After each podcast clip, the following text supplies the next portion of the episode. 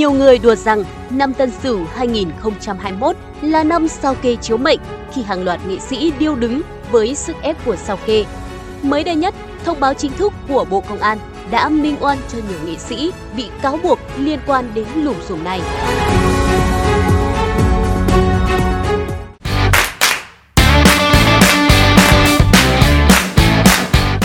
Ngày 23 tháng 1, Cục Cảnh sát Hình sự C02 Bộ Công an đã thông báo về kết quả giải quyết nguồn tin tố giác tội phạm liên quan đến việc chiếm đoạt tiền từ thiện do người dân đóng góp, ủng hộ để cứu trợ đồng bào miền Trung gặp thiên tai lũ lụt năm 2020.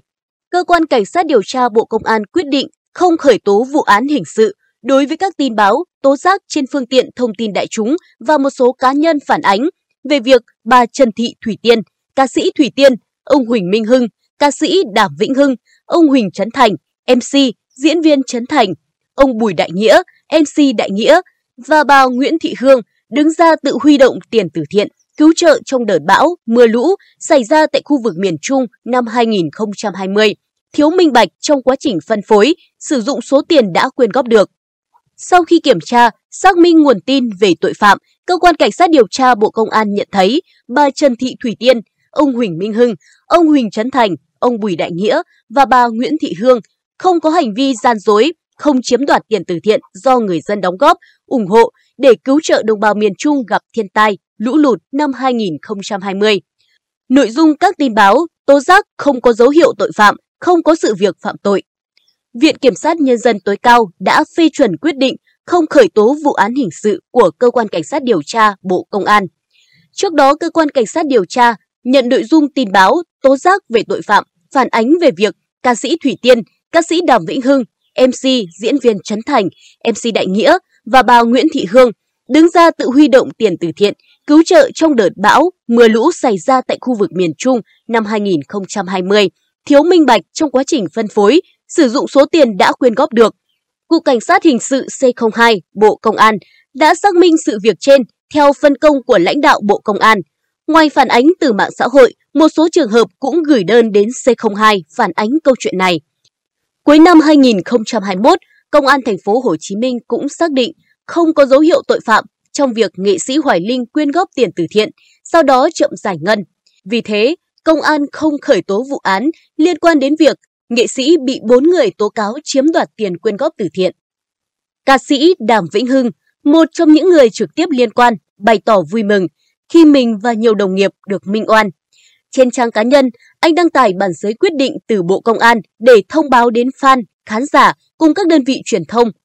Đại diện của Đàm Vĩnh Hưng cho biết, nam ca sĩ xúc động khi nhận được kết quả điều tra. Sau thời gian dài mệt mỏi và nặng nề, chúng tôi nhẹ lòng khi cuối cùng công lý cũng được sáng tỏ. Anh Hưng thời gian qua đã rất căng thẳng trước làn sóng chỉ trích, vụ oan. Thế nhưng anh đã nhẫn nhịn, luôn giữ im lặng để phối hợp làm việc, cung cấp mọi thông tin cho cơ quan điều tra, người này nói. Cũng theo đại diện của Đàm Vĩnh Hưng, do tính chất vụ việc nghiêm trọng và ảnh hưởng đến nhiều người, phía cơ quan điều tra đã phải tiến hành sàng lọc, xử lý và lần lượt làm việc với các bên trong nhiều tháng. Phía nam ca sĩ cũng thông tin sẽ có động thái xử lý cứng rắn với những cá nhân, tổ chức có hành vi bôi nhọ, xúc phạm danh dự anh trong thời gian xảy ra vụ việc. Mạng xã hội chúng tôi để chế độ công khai, để mọi người tự do nêu quan điểm. Với những bình luận mang tính nhục mạ, hạ bệ, anh Hưng sẽ nhờ pháp luật can thiệp. Hiện đội ngũ luật sư của chúng tôi đã xác minh, lập vi bằng và sẽ có hướng xử lý mạnh tay trong thời gian tới. Có thể nói trong năm 2021 vừa qua, sao kê là một trong những từ khóa được tìm kiếm nhiều nhất liên quan đến showbiz Việt. Rất nhiều tên tuổi nghệ sĩ đã bị cáo buộc thiếu minh bạch tiền quyên góp từ thiện, dẫn đến cơn bão sao kê. Lùm xùm này đã ảnh hưởng rất nhiều đến hình ảnh của nghệ sĩ trong mắt của công chúng và hoạt động nghệ thuật của họ. Về lâu dài, để hạn chế những lùm xùm này, việc tuân thủ đúng quy định của pháp luật trong việc kêu gọi quyên góp từ thiện chính là giải pháp.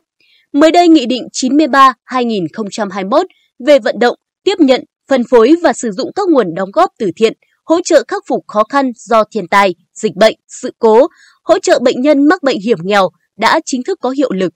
So với Nghị định 64 năm 2008, nhiều yêu cầu cụ thể về quản lý tài chính, công khai nguồn đóng góp đã được nêu ra. Đây là lần đầu tiên cá nhân được phép kêu gọi từ thiện, song phải tuân thủ một số quy định. Trước đó, Nghị định 64 chỉ cho phép cơ quan mặt trận Tổ quốc Việt Nam và Hội chữ thập đỏ cùng các cấp ở địa phương, cơ quan thông tin đại chúng, quỹ từ thiện, vân vân được tiếp nhận và phân phối tiền, hàng cứu trợ. Qua nghị định mới, hoạt động từ thiện của cá nhân đã được ghi nhận và mở rộng quyền của họ bằng việc cấm các hành vi cản trở hoặc ép buộc tổ chức, cá nhân tham gia vận động, tiếp nhận, phân phối nguồn đóng góp. Quy trình vận động, tiếp nhận, phân phối của cá nhân cũng được quy định cụ thể. Theo đó, cá nhân chỉ cần thông báo trên phương tiện truyền thông về hình thức vận động, tài khoản tiếp nhận đối với tiền, địa điểm đối với hiện vật, thời gian cam kết phân phối. Các thông tin nói trên cần phải gửi đến Ủy ban Nhân dân cấp xã nơi cư trú để lưu trữ, theo dõi, giám sát và cung cấp thông tin khi có yêu cầu. Một điểm khác biệt của nghị định là quy định mở tài khoản riêng tại ngân hàng thương mại đối với cá nhân quyền góp. Cụ thể, theo khoản 2, điều 17 của Nghị định 93, cá nhân phải mở tài khoản riêng tại ngân hàng thương mại theo từng cuộc vận động để tiếp nhận, quản lý toàn bộ tiền đóng góp tự nguyện. Đồng thời, phải có biên nhận các khoản quyên góp từ thiện nếu các nhà hảo tâm có yêu cầu. Đặc biệt, sau khi kết thúc thời gian tiếp nhận quyên góp đã cam kết, không được phép tiếp nhận thêm tiền ủng hộ và phải thông báo đến ngân hàng, nơi mở tài khoản về việc dừng tiếp nhận tiền ủng hộ. Theo nghị định mới, cá nhân có quyền đứng ra tiếp nhận từ thiện, nhưng Ủy ban Nhân dân cấp xã là đơn vị chủ trì phân phối. Ủy ban cũng là nơi xác định phạm vi, đối tượng, mức và thời gian hỗ trợ để phân phối nguồn từ thiện. Khi cần thiết, cấp xã phải liên hệ với cấp Ủy ban Nhân dân tỉnh, thành phố để được hướng dẫn. Bên cạnh đó, cá nhân phải ghi chép đầy đủ thông tin về kết quả tiếp nhận, phân phối tiền, hiện vật. Khi cơ quan có thẩm quyền yêu cầu, người kêu gọi quyên góp có nghĩa vụ cung cấp thông tin. Nghị định 93-2021 hướng dẫn công tác từ thiện của cá nhân theo hành lang pháp lý là giải pháp phù hợp để khắc phục những tồn tại trong công tác từ thiện. Đây cũng có thể là công cụ hiệu quả để giảm thiểu những lùm xùm sao kê, tốn nhiều công sức và thời gian xác minh, đồng thời gây tổn thương về tinh thần cho người liên quan, như đã liên tiếp xảy ra trong năm 2021 vừa qua. Chúc quý vị bước sang năm mới với thật nhiều sức khỏe, may mắn. Còn bây giờ bản tin của chúng tôi xin được kết thúc tại đây. Cảm ơn quý vị và các bạn đã quan tâm theo dõi. Xin kính chào và hẹn gặp lại.